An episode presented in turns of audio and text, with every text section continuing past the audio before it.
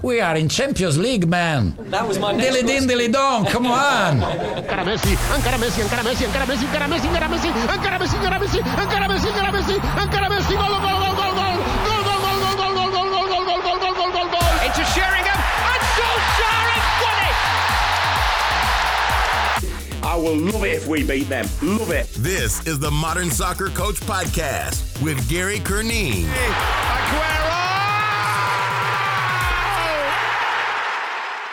Hello, welcome to the Modern Soccer Coach podcast. My name is Gary Curneen.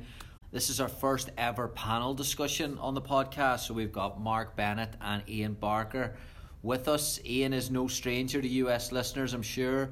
Director of coaching for United Soccer Coaches. And then Mark has trained, coached, and mentored individuals in a number of levels in the UK England golf, England rugby, British military and special forces, emergency services.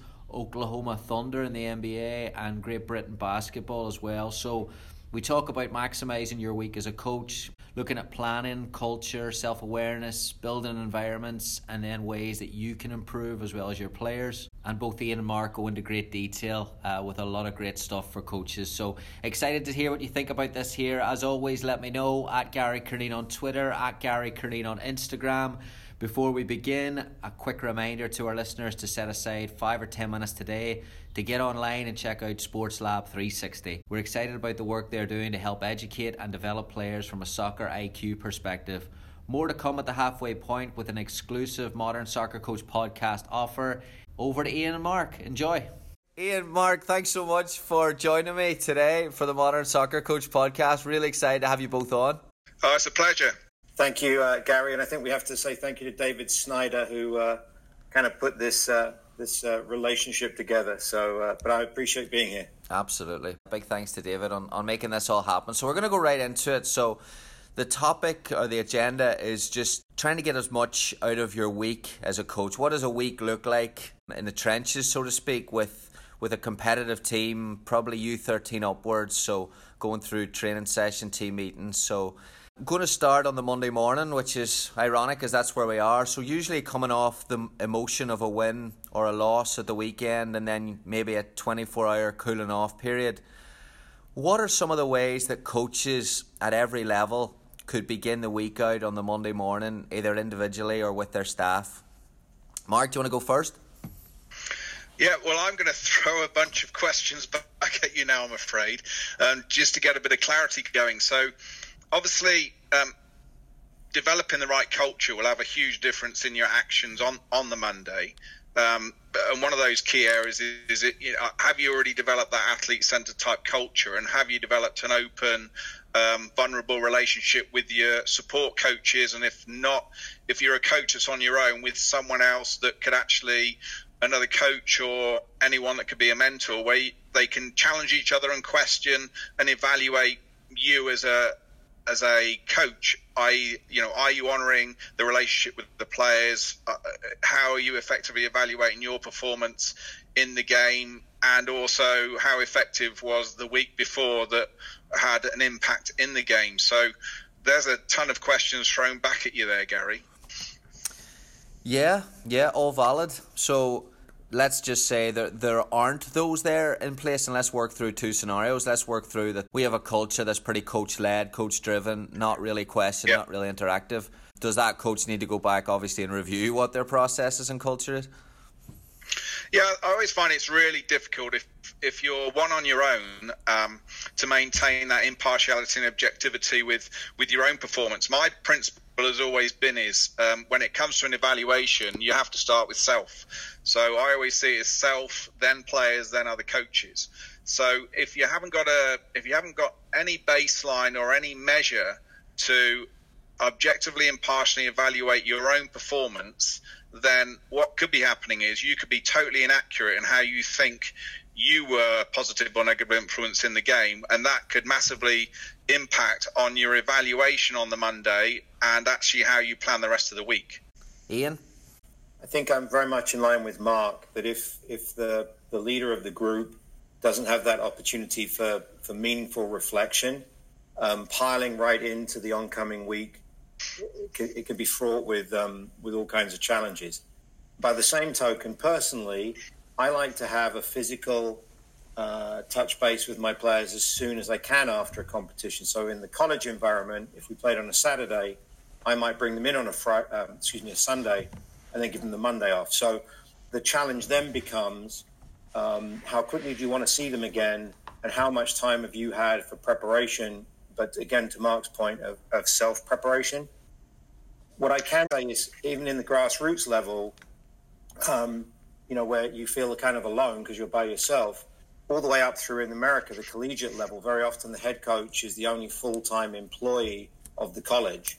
Um, so even at the higher, deemed to be higher levels of, of, US soccer, very often the coach is, is kind of lone wolf in many of these regards.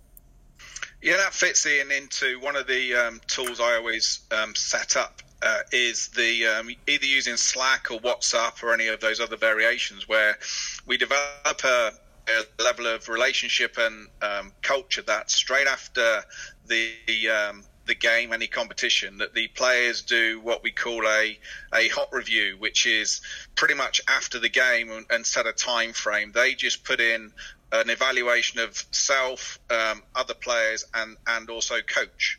And obviously, you need to develop that rapport in order for them to be honest with coach. And the coach does that that also with themselves, with anyone they can find. So it doesn't have to be anybody within their sport. It's just someone they can go, can we touch base? It could be a basketball coach they know that may be in the same um, area. It doesn't. It could even be in a different country. It doesn't matter.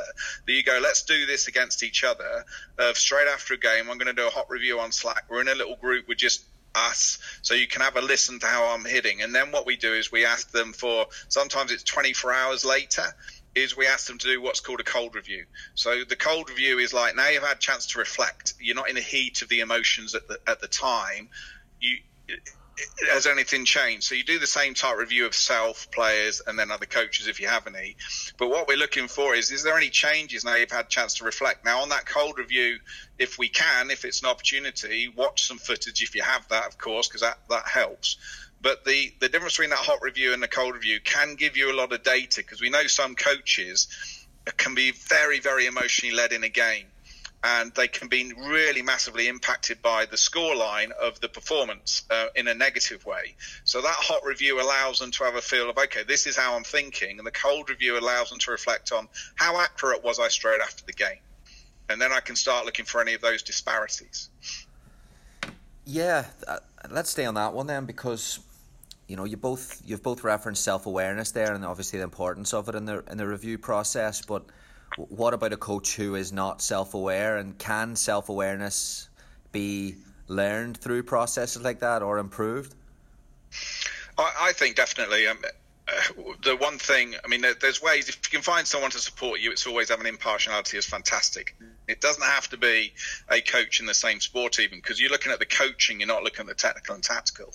Um, but the one thing is, I always ask everyone to do: look, just film yourself a couple of sessions, even if it's the training environment, and then just watch it back. But instead of watching the players and the technical and tactical, just watch your interaction, what you're saying, how you're saying it, how you're interacting, the engagement of the players, etc., etc.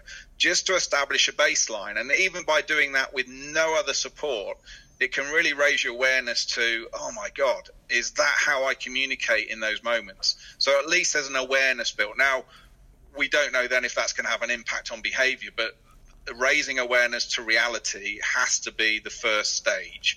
And watching yourself back on a video where you're just looking at your own, um, the way you communicate, your interaction, your tonality, how you're affected, how you're how you're listening, all those things is a big game changer in just the self awareness of what you think you're doing and what you're actually doing. And I think that's that's critical for any coach. Let's go similar lines then with the staff review for the weekend then and are we as coaches in the in the coaching soccer coaching community especially Ian are we are we overlooking the work done prior to the week? I know you said reference the work done. Is there enough of that going on? Do you feel at the minute? Uh, I think um, I think in the modern game, and, and again all the way down through the grassroots, options of planning um, are much much better than they ever they ever were. Um, so people run around using the term periodization to apply to a whole bunch of different things. But I think in, in some respects, we're just talking about planning, planning the physical load, planning the team meetings and the interactions. And I, I think this notion of, of failing to prepare and preparing to fail, I think is not is not just a trite uh, a, a, trite uh, line. I think it's something that coaches need to be aware of. I think um, sometimes coaches will get through the result on the basis perhaps of good preparation and then forget what went into it because they're now planning for the next competition. And I do think reference to what you've done before, how you've done it, tweaks you've made, informs subsequent planning, forms subsequent performance and potentially outcome. From my perspective, and it was some of the, the notes I made in prep, whatever the head coach and the staff plan and do prior to seeing the players again, um, could be could be contentious. It could be stressful. It could be it could be quite damning in times about certain individual performance. I think what the players see to give the impression that it's prepared and organized and the coach is centered. I think we owe it to our players, even if maybe underneath the surface of the water we're paddling like heck. They have to see a degree of um, steadiness in us. As at the end of the day, these are young athletes, and they're ultimately looking at selfishly at their individual performance, the group and the team and they don't want the distraction of drama from the, the coach or inconsistency from the coach. Mark, anything on that? Yeah, I think it, um, it it's linking what uh, Ian was saying there is it's understanding where to find that balance. So there's no question planning is is far improved, and obviously there's technology that can support that. But coaches need to be mindful of planning. You need to be prepared to look at whatever you've planned you need to be able to see what's in front of you and be confident enough to tear up what you've planned and adapt it if required based on what you see in front of them isn't on the track that you thought it would be. But the other key thing is making sure we're looking for trends and we're not just reacting solely to a scoreline of a one off thing and understanding, okay, we've worked on this in training.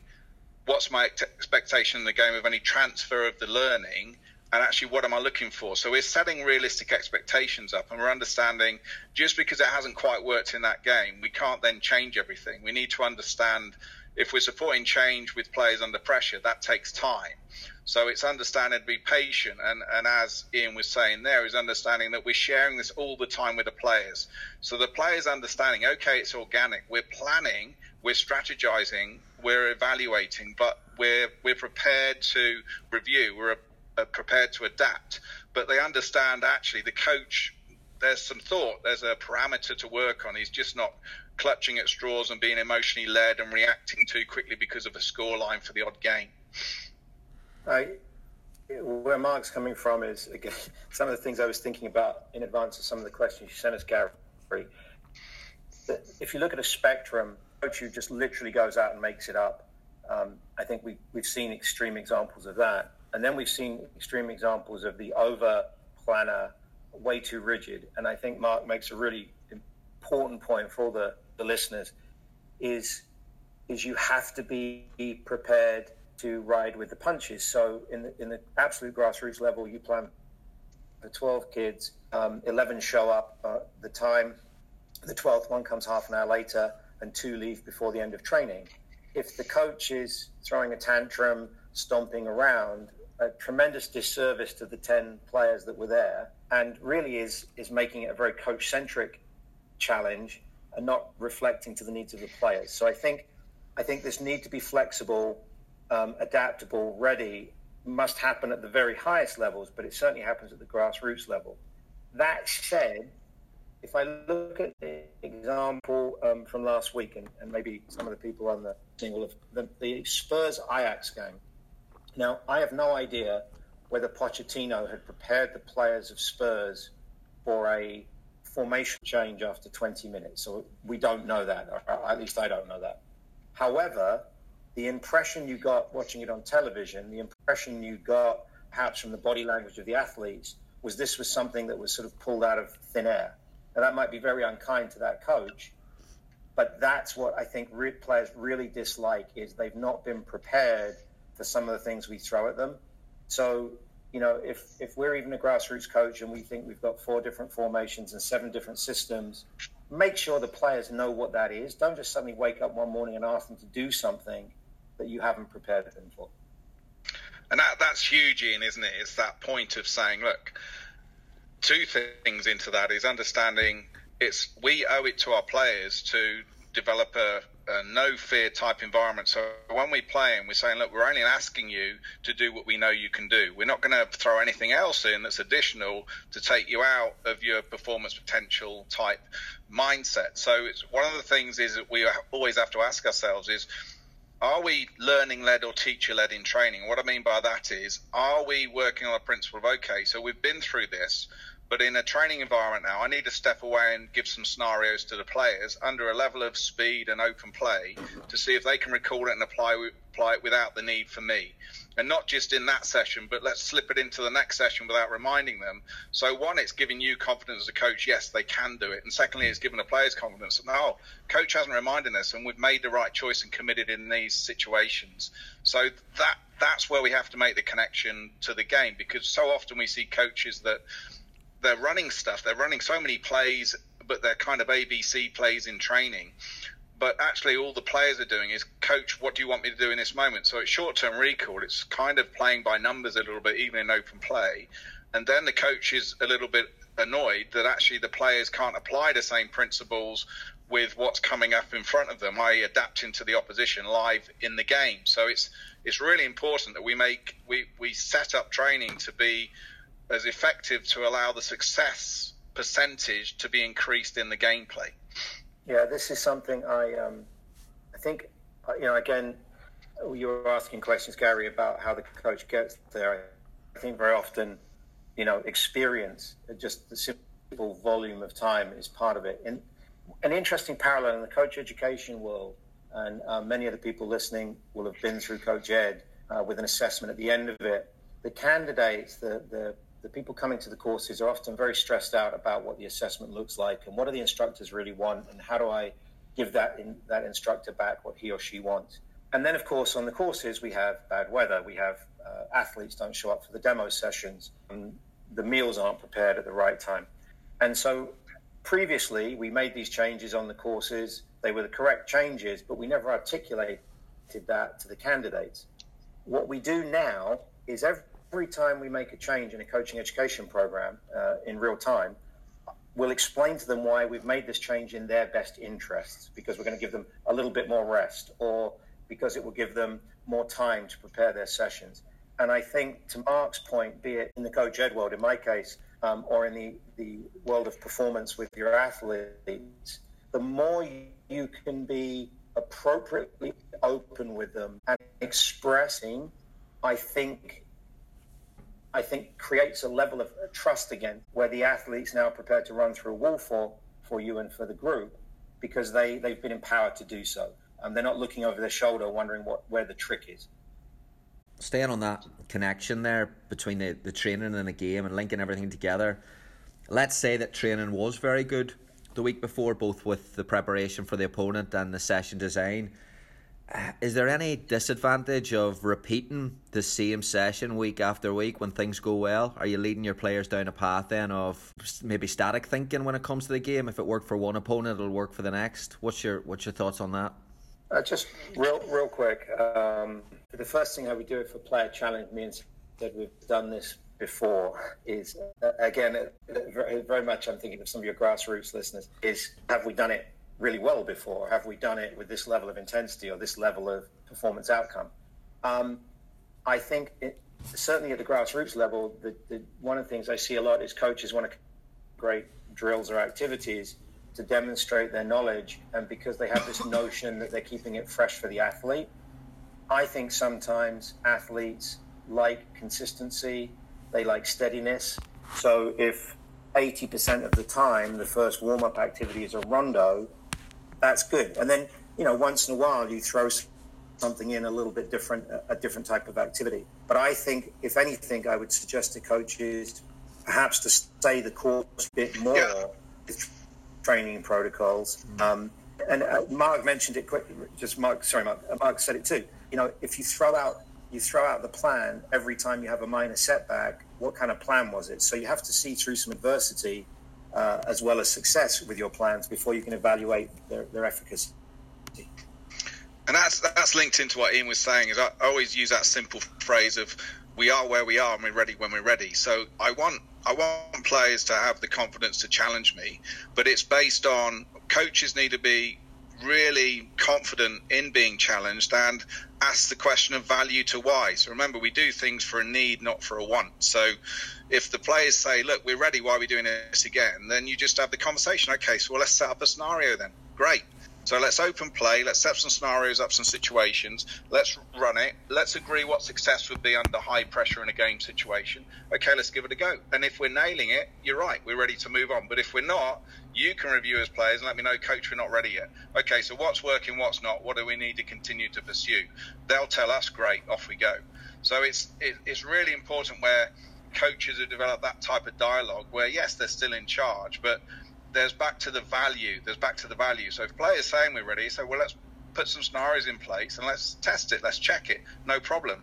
And then you have that evaluation again. So it's all about don't change things for the sake of it. There's a journey you're taking players on that they need to be part of. So th- there should be real value in what you're doing, and it doesn't have to be different every time. It just has to be at the level of, of stress, variation, according to the needs of the players in front of you, which may need to adapt in one session based on the skill levels. Moving on to then preparation for the next opponents. It's even in my experience for sure. This is traditionally a very coach-led process with scouting reports, session design. This is what we're going to expect. This is how we're going to prepare.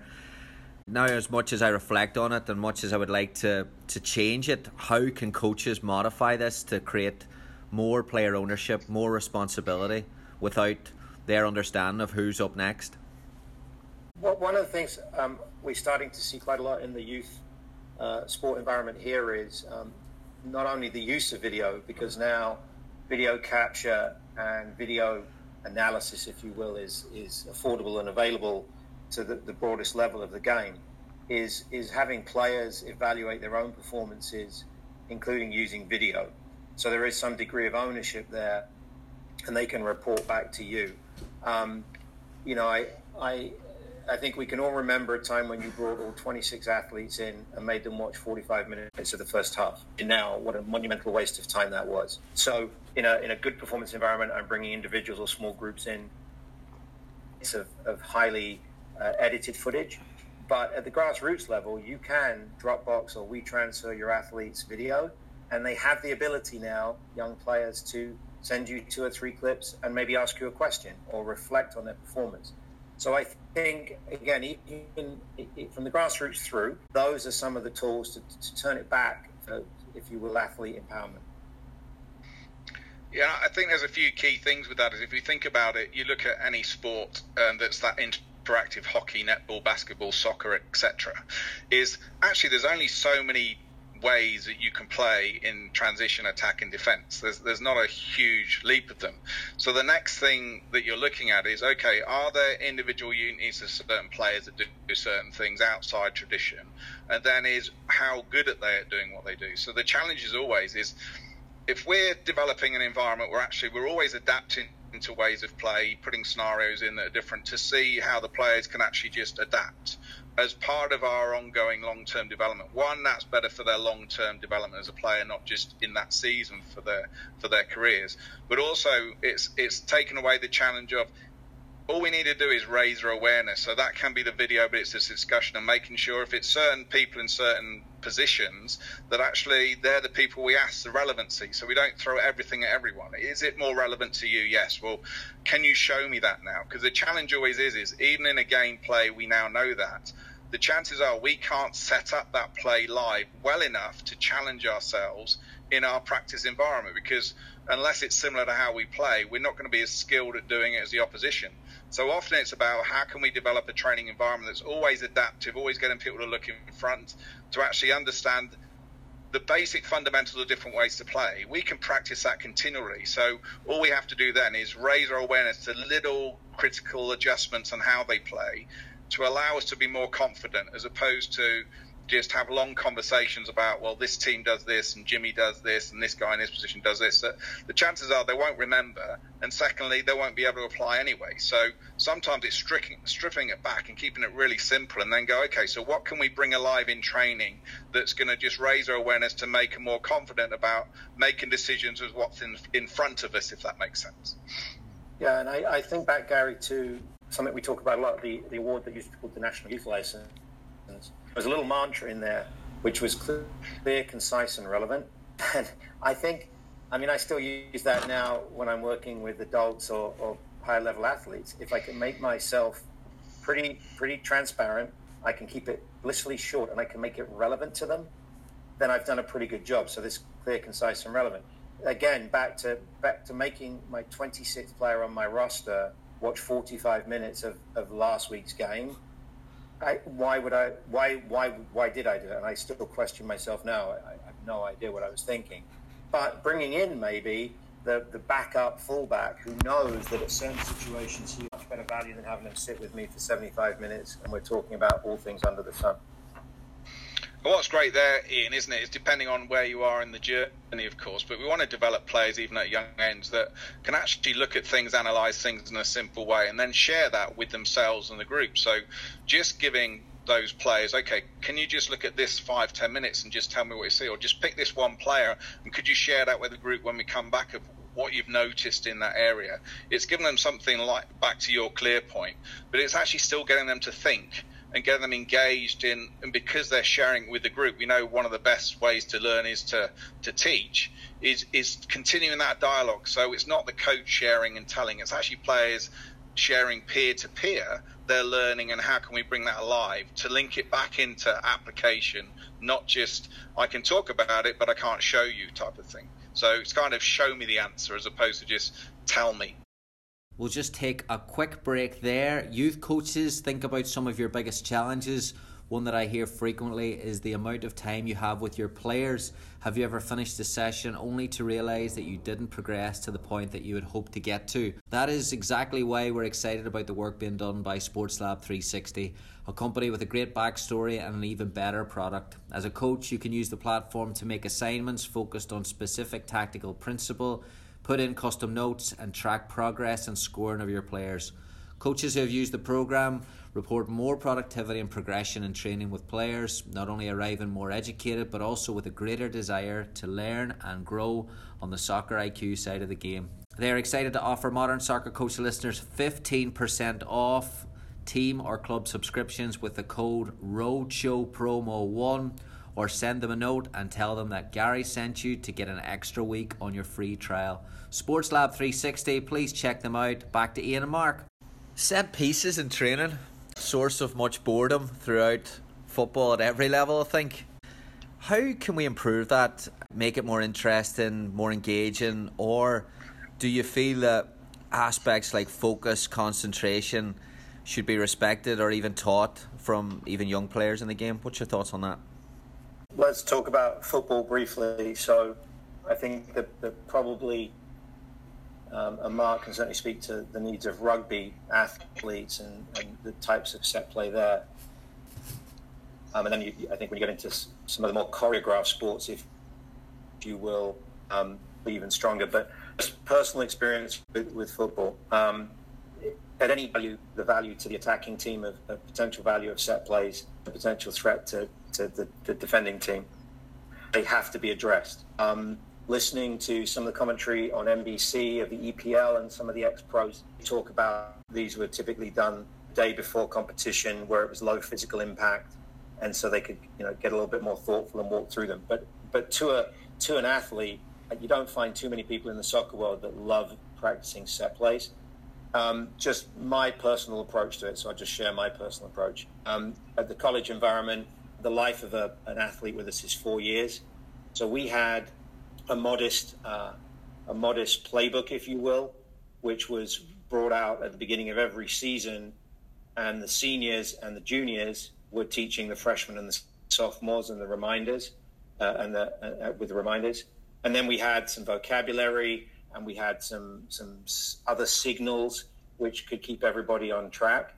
Um, And then when we practice set plays, we practice them in as competitive an environment as we could for bite sized pieces of time 15, 20 minutes. We wouldn't be doing those for a whole session. So I think everybody has their own answer, but I, I'm sort of towards that less is best if the quality of the work is, is high quality.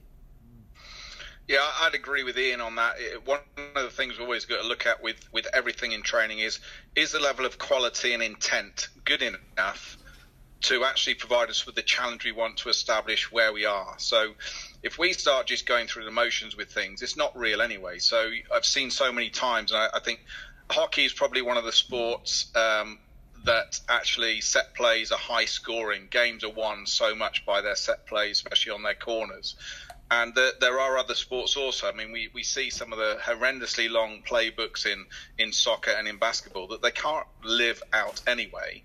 But it always boils down to in the training environment, one, have they connected with the value? But secondly, have we put a level of intent, a level of excellence when it comes to the commitment and the engagement of the players? Well, we can actually test it anyway. So by keeping it short to ensure that they have the value, but always baseline it first. So open play, put a set piece scenario in, just see it live. So we're not loading it up. We're saying this is reality and then getting the players to re- re-evaluate. Okay, where were we with that within our commitment and our effectiveness?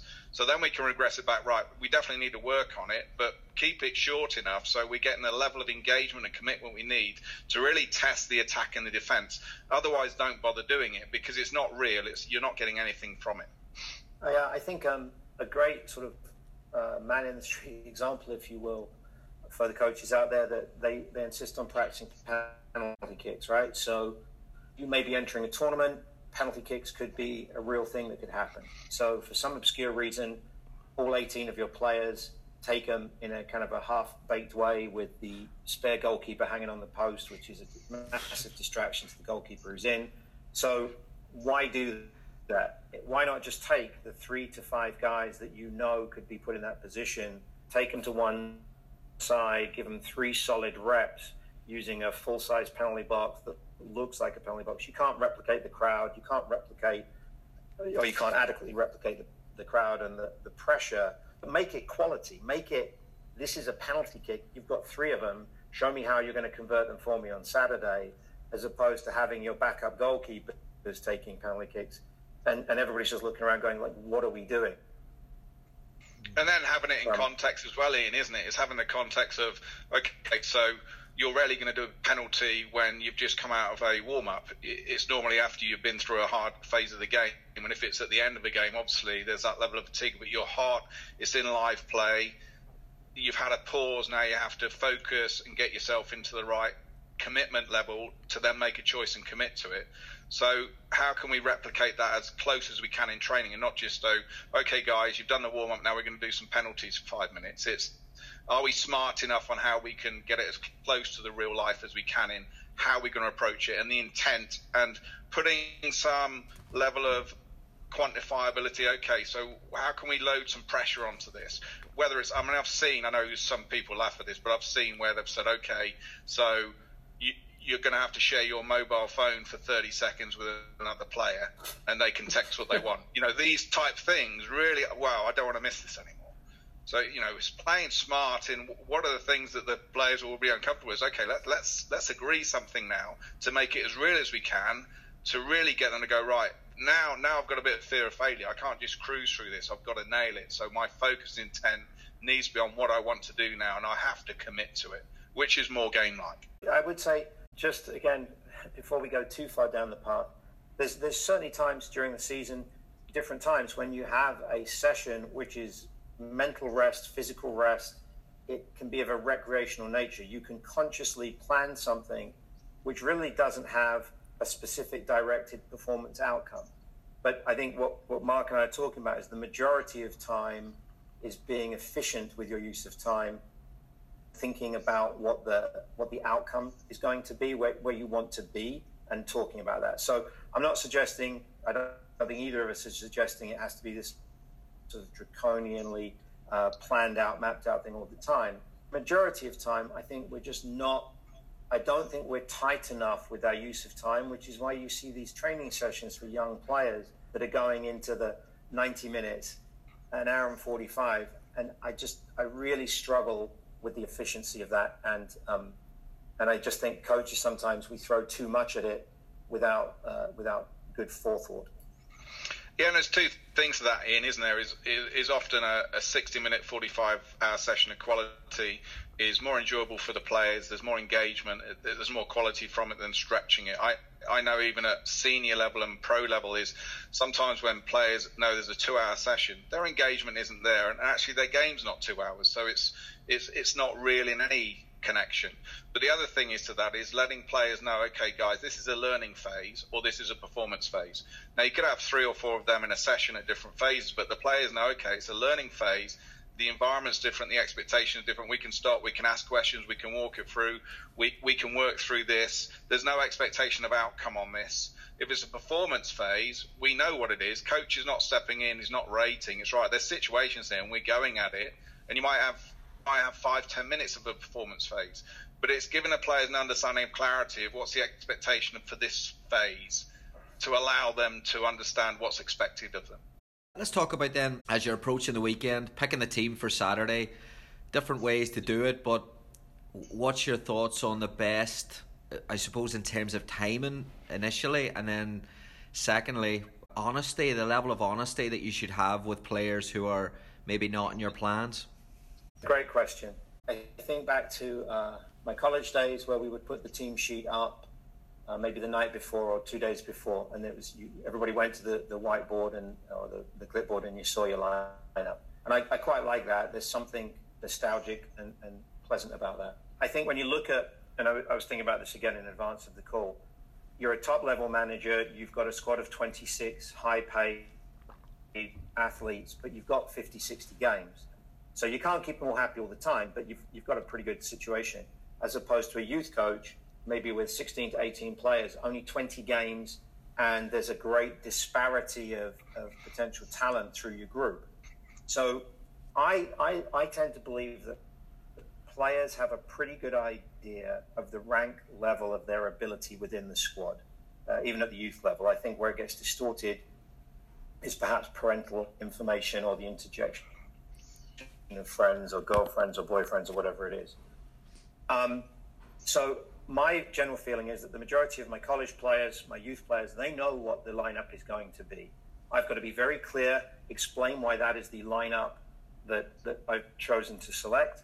I've got to suggest what the contribution of my my substitutes might might be, perhaps being somewhat specific, but also somewhat generalities too. And then everybody has to understand if they're going to get a position on the bench, that to some extent in my culture is a privilege. So if, if you don't want to be an effective bench player and I have to establish that culture, then you can go on the other side and sit in the stand. And, and that's a decision you can make. Um, but in general, I, I, I, like to give my players the information a good, at least one sleeping night before the game so that people can get in the right form of, uh, get their heads where they need to be.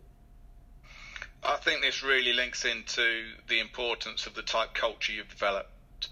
Um, and this is where we can't underestimate developing a very effective culture. My my thought is always that um, players and coaches need to understand they need to be both selfish and selfless, but the understanding of the meaning to that. So, selfish is I'm going to do everything I can to be the best player I can be within my training, my nutrition, my skill, my practice, my intent, my engagement, because I want to get picked.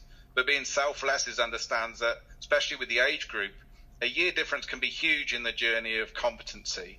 And I understand someone may be picked in front of me for this game, but but I'm cool with that so long as the coach, and this is a critical thing, is 100% honest with me all the time, all the way through, and doesn't make stuff up. Um, because as soon as you make stuff up, it gets found out. The credibility is out the window. So uh, set the set the culture up is not everyone is going to get picked all the time and this is about a journey and we're all at different stages of our journey but i'll support you to help you be the best player you can be along this journey this season. And i'm going to be honest with you and understand why we pick certain people but be ready if you're not picked to support the people around you to be the best they can be on the day. So sometimes i'll give and this is where i've seen different i've seen some like ian saying where it's you know the night before but i've seen some on the four or five days before and then they've given them different roles. So now you're the opposition role, but hey, there's still an opportunity if you get picked. If the, the other person is pursuing the level of excellence we've said in engagement and commitment to things, but also they're given like assistant coach roles. So, okay, can you work on this, help this? How can we help with the scouts in here? How can you share these things? So, the, the critical point is is no player is then thinking, well, my week's done now I've still got a role and I'm still selfishly pursuing my excellence to be the best I can be. But selfishly, selflessly, how can I help the team be the best they can be on game day? What can my part be in this? And that's what I'm talking about when I'm talking about developing effective culture. Yeah, I think your role players, maybe your bench players, they have to trust that you are evaluating all the time and you're yeah. prepared to give opportunity where it's deserved. I'll, I'll give one uh, true story. Um, uh, a coach I'm familiar with um, had a policy that you didn't lose your position due to injury. So that's that's fair enough. People have that type of policy. Um, the, the the player that he was looking to make the biggest change within the squad happened to be the one that got injured. So when the player came back fully fit, the coach um, essentially made up a story as to why the player wasn't going to play in the very next game, and it had to do with a, a personnel matchup, and he just felt that this player was not quite that that player. And then the player didn't play for the rest of the season. So the coach had created some expectations and then essentially, for want of a better expression, had lied or certainly not intentionally, but it ended up becoming a big lie. And at, at, that point, you've lost. You clearly you've lost the player, but you've also lost the player's immediate friends on the team. And ultimately, the word has gone through the team that the notion of, in this case, uh, you don't lose your position on the basis of an injury was was false. So I think you know to Mark's essential point, honesty is has got to be the the center pinning of this. How much you choose to reveal is going to be personal, right? Some of us are quite open and quite effusive and and, and want a very engaged and open, and others are going to be a bit more circumspect and pull players to the side in different ways. But I think the the underpinning of it has to be that nugget of of, of honesty and integrity. Now, and the other thing linked into this, of course, is Gary Ian, is that what's success to you as a coach, especially on the earlier age groups, is if we're so focused on results sometimes, we're missing the point of why we should be coaching on the age group development is we need to understand that we're there as a service provider for the players, so we want to help them grow and develop. So often, if we're just focused on, I need to put the team out that's going to win every single game, we're we're inhibiting the growth of the younger players. So that's where we've got to look at the long term journey. And so players to get better need to play in competitive games. So I can't continue to put continuing my first team out and now now I'm not developing the players underneath me. I've got to wait for some to leave and then all of a sudden a year later and you're now getting picked. So it's understanding for a coach and the whole organization what is success for us and then I need to honour that and not just always pick to win the game. So I think that's an important question coaches need to ask themselves, and sometimes we we we don't ask ourselves that question about the development of the players. Moving on to the game itself, then this I'm fascinated by this here about you know what you feel would be the role, especially in the youth game. What should the role of a coach be in terms of body language, in terms of how they conduct themselves? Loud, quiet, sitting, standing you know, I know a lot of it depends on the personality of the coach, but is there is there an optimal way a coach should act during the game, especially at the youth level? At the youth level, coaches should enjoy watching high level pro coaching and then don't emulate it because uh, because unfortunately a lot of our coaches um, you know well Mourinho does it or Guardiola does it or Peter Vermes does it um, but they're they're uh, in a slightly different environment than the average youth coach. I I um I believe that the actions of the coach in the youth environment, in that in that sort of grassroots, quite local, impact the attitudes and behaviours of the fans. Certainly, are the uh, bench is aware of it because the young kids are looking at the back of the coach as he or she moves about, and I, I think it gets across to the the kids in the middle. But I, I, definitely feel like the agitated animated coach empowers the agitated animated parent group too. Um, if you've done preparation, can you not sit on the bench and watch the results of your preparation and then make adjustments at halftime or legitimate pauses? Why do we have to manipulate right from the beginning? So for me, Um, rather see, I'd rather see the somewhat uh, the coach that the parents might question what, where's, where's the value, but the value should have been in the preparation and then the thought and evaluation and analysis the coach is giving by sitting quietly. Yeah, I, mean, this is a big area on, on, on my work is is getting coaches to be more aware of their own emotional intelligence.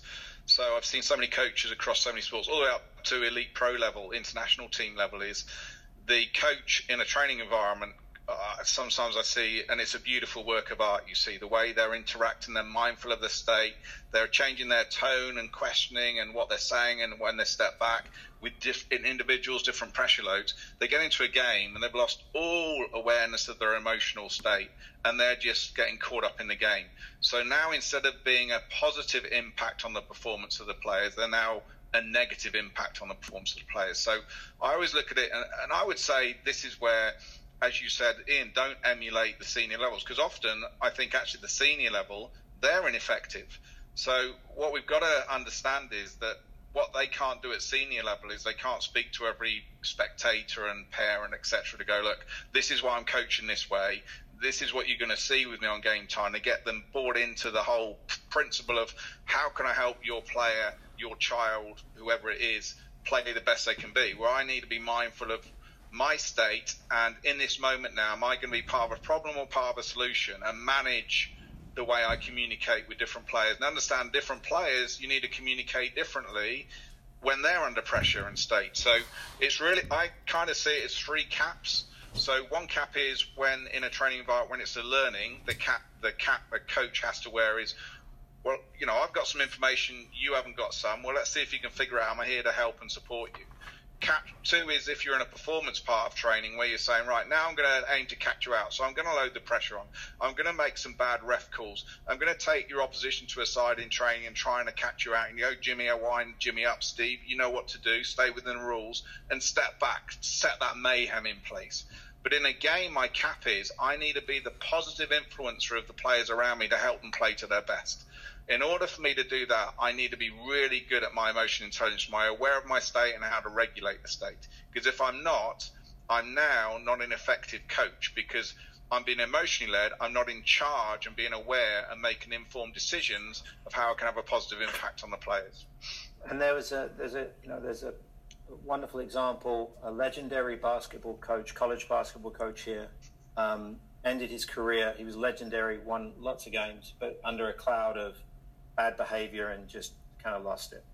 His successor, a young coach, came in and said the first problem he had when he worked with the team was when they made an error on the court, they immediately would turn and look to see the reaction of the coach, whether he was going to throw a chair or berate them or sub them. And what do we as coaches really want our players to do when an error occurs in a game? This adversity, we want them to respond quickly with a with a positive solution. And so the culture the coach had created towards the end of his career was was the antithesis of, of, of the performance goals he wanted because the players were so triggered to the actions of the coach. And and I think to Mark's point, it's this it's this understanding as a coach. Where do I want where do I want to be with my group at the end of the season? How do I want how do I want to reflect on my season? How do I want my athletes to reflect on their season? And if if I have made myself the center of that show, if that's what I want, then um, maybe get out of youth sports, get out of uh, certainly get out of grassroots sports because um, you've kind of lost the plot. And it's back to that, Ian, isn't it? In that case of we don't want the tail wagging the dog. So we don't want coaches on the sideline thinking, well, this is how I'm expected to act because the parents and the people expect of me to be, inverted commas, passionate. And they have to be robust enough to say, actually, no, I'm, I'm not going to. I'm not going to hanker to what's expected of me. I, I'm going to do what I believe is the right thing to do for the good and benefit of my players. But I need to ask myself, what does that look like? So we're back to again at the very beginning: is if you can film yourself in a game type situation and watch yourself back to ask yourself, are you even aware how you're communicating? And in my experience over the last 28 years, I'd say 99% of coaches are so inaccurate of, of what they think they're doing in a game and what they're actually doing. So establishing a baseline is critical, and then you can start asking yourself some self questions about what type coach do I want to be and how effective do I want to be for the players in training and in games. Okay, last one. Finishing up the busy week then, personal development. All coaches are, are extremely busy these days.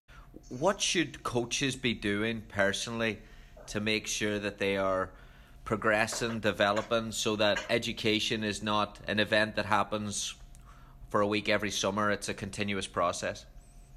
I can only, I can't difficult to be the elite managers who have 10, 11 month seasons, the media, the newspapers. How do you get away from it? I think in the grassroots level, um, the the young woman or the young man, um, husband, wife, mum, dad, who who um, see the kids twice a week and then coach them on the Saturday, they may think that that's the level of their necessary attention. Um, I, you know, I, I, I consider there three types of general education as a coach. You have formal, you go to the courses, you get badges. Semi-formal, you go to clinics, you listen to podcasts, things like that. And then the, the informal is going uh, for a coffee with a with a colleague after the training session. So, you know, in the grassroots environment, typically the coach heads home with their son or daughter, and that's the end of it. They're not really involved in a club; they're involved in a team that has no connection to any other person. But, but from my, what I like to do is I like I like time by myself. I like time with colleagues, with peers.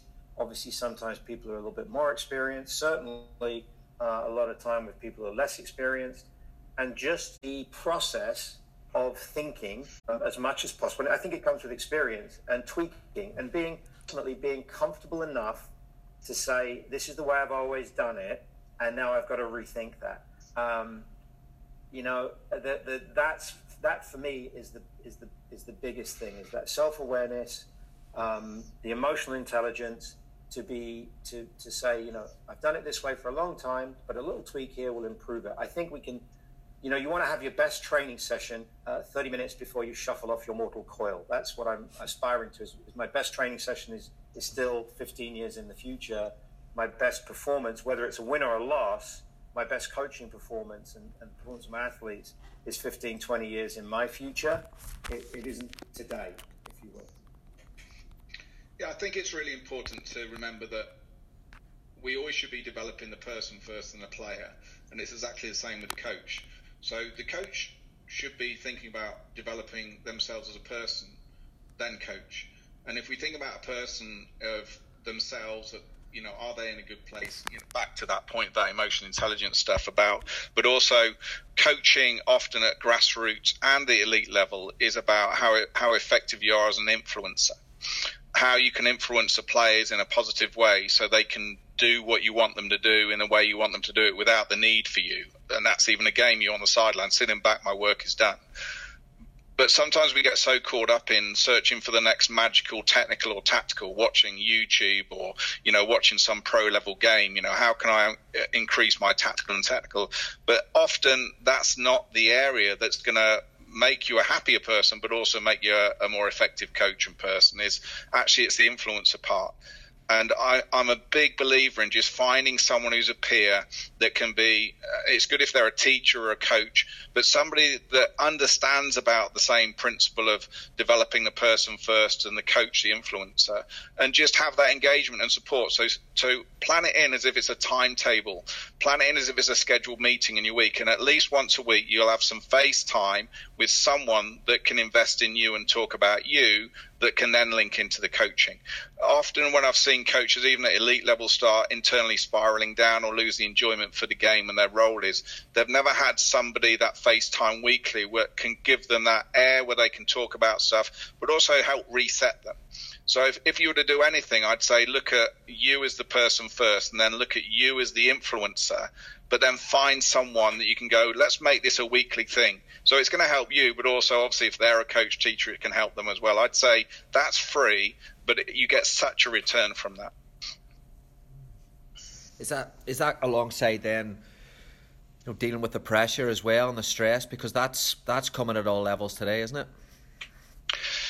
Yeah, definitely. I Yeah, think it's I all linked. I in. could Go on, Ian. No, I, you know, no, uh, when I was a younger coach, um, we had a bad training session. I came home I sat on the couch with a with a beer, and my wife at the time um, was working on the computer, and she, she she said, you know, is there anything I can do to help you out? And I said, no. When I come home like this, just let me have a beer, and I'll decompress by myself. Um, so I just told the person that loved me the most in the world that she couldn't help me. Um, that's that was a. I didn't realize at the time. I was probably in my early twenties, but now, uh, some what a stunning failure of self awareness and awareness of the people around me. Um, so I, you know, I'm 100% with Mark on this. You, you can you can study, you can go to all the courses, you can read all the books, but if you don't know how it fits your context, if you don't know how it impacts the people around you, and you don't occasionally find the opportunity to express frustration or your feeling of success with a peer, somebody within the club, an assistant coach, uh, maybe maybe going out with somebody you've competed with uh, um, in the competition. So two U14 teams, and you both have the chance to go for a, for a cocktail afterwards, or a cup of coffee, and just talk about. Because I think coaches feel very often coaches I think tend to feel lonely, um, especially the head coach, and we shouldn't. I think once you get into that cycle, you stop growing and you actually diminish um, when you cycle into your own uh, private world. Yeah, I'd agree on the same with Ian. Is is that point, especially when he gets that head coach role, is don't don't close off the doors around you. Actually, you need to be searching for opening more because you need some you need someone to challenge you in everything you do. You need some quantifiability. You need someone you can vent with, but also someone that's going to keep you in check. Um, in both ways, when your ego is getting a bit too high, but also when you're starting to negative spiral down where someone i mean i'll give you a great example is there's so many sessions where a coach either a game or a, a training session has come away and have said i'm horrendous that was the worst session it's eating them up but actually when someone's asked them a few questions we go let's just look back and ask that it's it's actually been a really effective session they've just got caught up in the moment. So just having that conversation with, someone, and you need, I mean, it's great when you can find someone that's got nice, good ears that can actually listen, keep context, ask you, but find someone who go, I'm giving you permission to challenge me. I'm giving you permission to be really honest with me because that's what I need to keep me on the straight and narrow. Um, and when we don't have that, that's when things start become tough. So remember, pressure is self-placed. So when we're on our own, we have no one to, to lift us up, no one to kick us in the butt. So having somebody to the side is has to be the number one priority for every every coach, every parent, every manager, every teacher. Brilliant. Ian Mark, thank you so much for coming on. Oh, it's been a pleasure, Gary. I mean, thanks for the opportunity to share. I mean, it's um, there's so many um, coaches out there. I know a lot of podcasts are technical and tactical, but it's it's really refreshing to get the opportunity to share about the, the human factor in coaching and not, not just getting caught up in all the play stuff. Yeah, there's no doubt the, the elite managers I've had the opportunity to meet in the seven years I've been doing this job, and Mark obviously meets a lot more elite performers than I do, but um, that, that, seems to be the increasing common thread is, is some degree of self-awareness and humanity. This type of this type of emotional intelligence discussion, reflection, self-awareness, think is is critical and I, and I don't think it's the exclusive realm of, of the high, the, the elite level. I think this has to be a discussion at the grassroots level, at the mum and dad level, where you can you can take a deep breath, just enjoy coaching children instead of responding to the needs and demands of maybe the parent group or some some false expectation you've created. So I, I like talking about this stuff. Thanks so much to Ian and Mark for their time and insight. I hope you enjoyed it as much as I did. Yeah, a lot of great stuff there from from both. I suppose I will break it in two just to review from my side of things. The things that I took from from Mark, asking yourself the tough questions about is your environment teacher led or learning led? And as much as we like to think that our environments are player driven, I think a lot of them point towards teacher led, and that's where he's saying short term recall, you're playing by numbers, but when it's learning led, that's when it becomes adapting to opposition, being flexible, and increasing the percentages of getting it right in the game and not just increasing the percentages of the exercise working or everything looking good in training. And I thought that was brilliant. From Ian's insight, kind of tying them both together, the, the main takeaway for me was that balance between flexibility and consistency. And you know, you need consistency in your culture, you need consistency in your messaging, you need consistency in your environment because players need to know you know what are the main things what do we stand for who are we what's my role in this here but then you also then need to create flexibility to make them adaptable and make them robust and make them able to solve problems and getting that right is very very very very difficult but i think the process of asking yourself tough questions the process of listening to other people have ideas can really help and really benefit you as a coach I really liked Ian's mantra with the Youth Award clear, concise, relevant. Wrote that down on my notebook and I'll be taking that in everything that I want to do you know, this week moving forward and putting stuff together with my work. I want to make sure it's got those things clear, concise, relevant. He also mentioned efficient use of time, and I just think that do we look at environments being somewhat static? Do we look at cultures being somewhat static? Again, defining it the way we want to define it we have a good environment, we have a good culture, our players enjoy it? Or do we look at it from a more critical lens and say, how do I improve it?